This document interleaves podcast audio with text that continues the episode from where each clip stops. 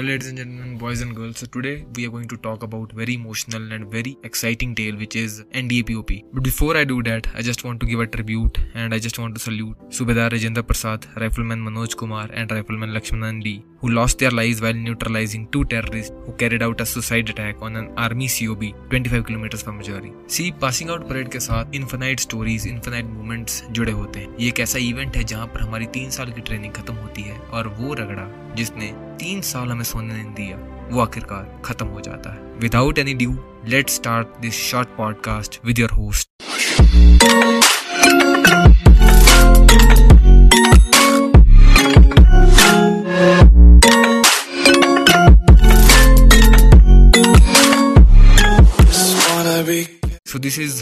six term and बस एक महीना रह गया है पासिंग आउट को। दो ही टेंशन है जीवन में, एक कि एनडीए के लिए बॉल पार्टनर कैसे ढूंढनी है और दूसरी कि एनडीए के लिए बॉल पार्टनर कैसे ढूंढनी है। अबे साले सी में हम एक ही स्क्वाडन में 22 बंदे आए थे। उनमें से दो मेडिकल इशू की वजह से रेलिगेट हो गए। रेलिगेशन मींस छह महीने पीछे हो गए एंड एक मेडिकल ग्राउंड पे विड्रॉ हो गया। अब इन 19 में से कई एयरफोर्स वाले थे और कुछ नेवी वाले थे। ये वो 22 बंदे थे जिनके साथ हमने रगड़ा खाया था, जिनके साथ हगा था, मुता था, सोया था और जो भाइयों से भी बढ़कर थे। सी में पीओपी प्रैक्टिस ऑलमोस्ट एक महीने पहले शुरू हो जाती है। इस पीओपी प्रैक्टिस में fourth termer fifth termer and obviously six termer हिस्सा लेते हैं। ये ऐसी प्रैक्टिस है जिसमें हर एक कैडेट का आराम से पाँच से दस किलो वेट कम हो जाता है। सुबह, शाम बस पीओपी प्रैक्टिस चलती है और बस इतना इंतज़ार होता है कि कब ये सारी प्रैक्टिस खत्म हो और कब हम इस नरक से बाहर निकले। एक पीओपी के लिए एक फोर्थ टमर से लेकर सिक्स टमर तक कितनी मेहनत करता है, इसका वर्णन मैं शायद शब्दों में नहीं कर पाऊँ। अब महीनों की कड़ी प्रैक्टिस के बाद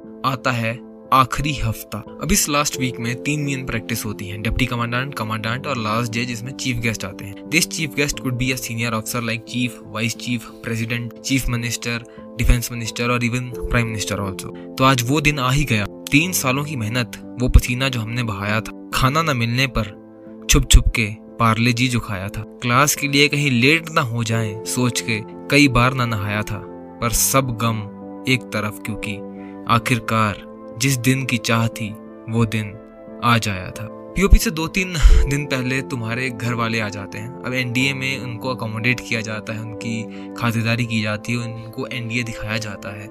वो तुम्हारे साथ मेस में खाना खाते हैं, तुम्हारी कन्वोकेशन सेरेमनी देखते हैं, उनको बॉम्बे स्टेडियम में इवेंट्स दिखाए जाते हैं horse riding high horse khukri dance judo etcetera और इस सब के बाद वो सुबह सात बजे आकर बैठ जाते हैं पीओपी देखने के लिए। पर पीओपी से पहले का माहौल कुछ अलग ही होता। है क्वार्टर मास्टर फोर्ट में सब आकर खड़े हो जाते हैं। सबसे पहले एसीसी पूरे कोर्स को मोटिवेट करता है। जूनियर्स को सीनियर्स को पीओपी की परेड को मोटिवेट करता है। ये वही एसीसी है एकेडमी कैडेट कैप्टन जिसने फोर्थ टमर और फिफ्थ टमर का जीना हराम कर रखा था। पर आज ये बहुत इमोशनल है। फिर तुम्हारा ड्रिल उस्ताद आता है, जिसने तुम्हें पिछले तीन साल से बचाया था। आज वो भी आके तुम्हें मोटिवेट करता है। फिर आते हैं एडजुटेंट दंडपाल महोदय जिसके नाम से तुम आज तक थर थर कांपते थे, वो अपने घोड़े पर आते हैं और बोलते हैं, आज के बाद हम दोस्त हैं और आज के बाद तुम मेरे ब्रदर ऑफिसर्स हो। आईएमए में जाना तो अच्छा करना। फिर पीओपी स्टार्ट करने के लिए बिगल बजता है और लॉन्डों का जोश सातवें आसमान पर पहुँच जाता है। ये वो घोड़े हैं जो भागने के लिए तड़फ रहे हैं। इसी दिन का इंतज़ार तो एक हज़ार पचानवे दिन से किया जा रहा था। फिर क्वार्टर मास्टर फोर्ट के गेट खुलते हैं और सभी स्क्वाडन बहुत ही सुंदर तरीके से मार्च करते हुए एंटर करते हैं। फिर होता है पहला थम। सब इतनी ज़ोर से और इतनी कोऑर्डिनेशन से पैर मारते हैं, मानो जैसे भूकंप आ गया हो। एक शॉकवेव पैदा होती है और जाकर बचती है उस जगह जहाँ पेरेंट्स बैठे होते हैं। पेरेंट्स, जिन्होंने हमसे कहीं ज़्यादा ट्रेनिंग की है, जिनको हर समय ये डर लगता था कि कहीं मेरे बच्चे को चोट ना लग जाए। जो हर समय ये सोचते थे कि पता नहीं उनका बेटा क्या कर रहा होगा, खाना खाया होगा कि नहीं खाया होगा, वो ठीक होगा कि नहीं होगा।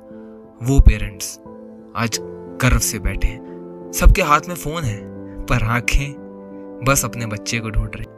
वो पिताजी, जिनको अब लोग इज़्ज़त देने लगे हैं, जिनको अब तुम्हारे नाम से जाना जाता है, उनकी आँखें भी आज नम है। वो तालियाँ मार रहे हैं और बस वो दिन याद कर रहे हैं जब उन्होंने मुझे शहर बस में बिठाकर एग्ज़ाम दिलाने के लिए लेकर गए थे। जब एस में मुझे बोला था, हो जाएगा, बस भगवान पे भरोसा रखना। जिन्होंने चाहे फ़ोन पे कभी बात नहीं की, पर फ़ोन काटने के बाद माँ से हमेशा पूछा कि ठीक है ना गोलू? वो पिताजी, जो कभी गरीबी में, मुश्किल में, तकलीफों में कभी नहीं रोए। और जिन्होंने हमेशा ये सिखाया कि कभी रोना भी नहीं है, हमेशा हालातों के खिलाफ डट कर लड़ना वो आज रो रहे और वो माँ जो हमेशा से कमज़ोर थी, वो जो रात को पूजा करती थी कि काश मेरा बेटा ठीक हो और सुबह मंदिर जाती थी कि उसका बेटा सही सलामत रहे। वो माँ जो हमेशा बोलती थी कि हम सब ठीक हैं, हर संडे तो इतनी लाइन में लगकर अपना टाइम वेस्ट करके फ़ोन मत किया कर। और फ़ोन काटने के बाद नेक्स्ट संडे का इंतज़ार करती थी।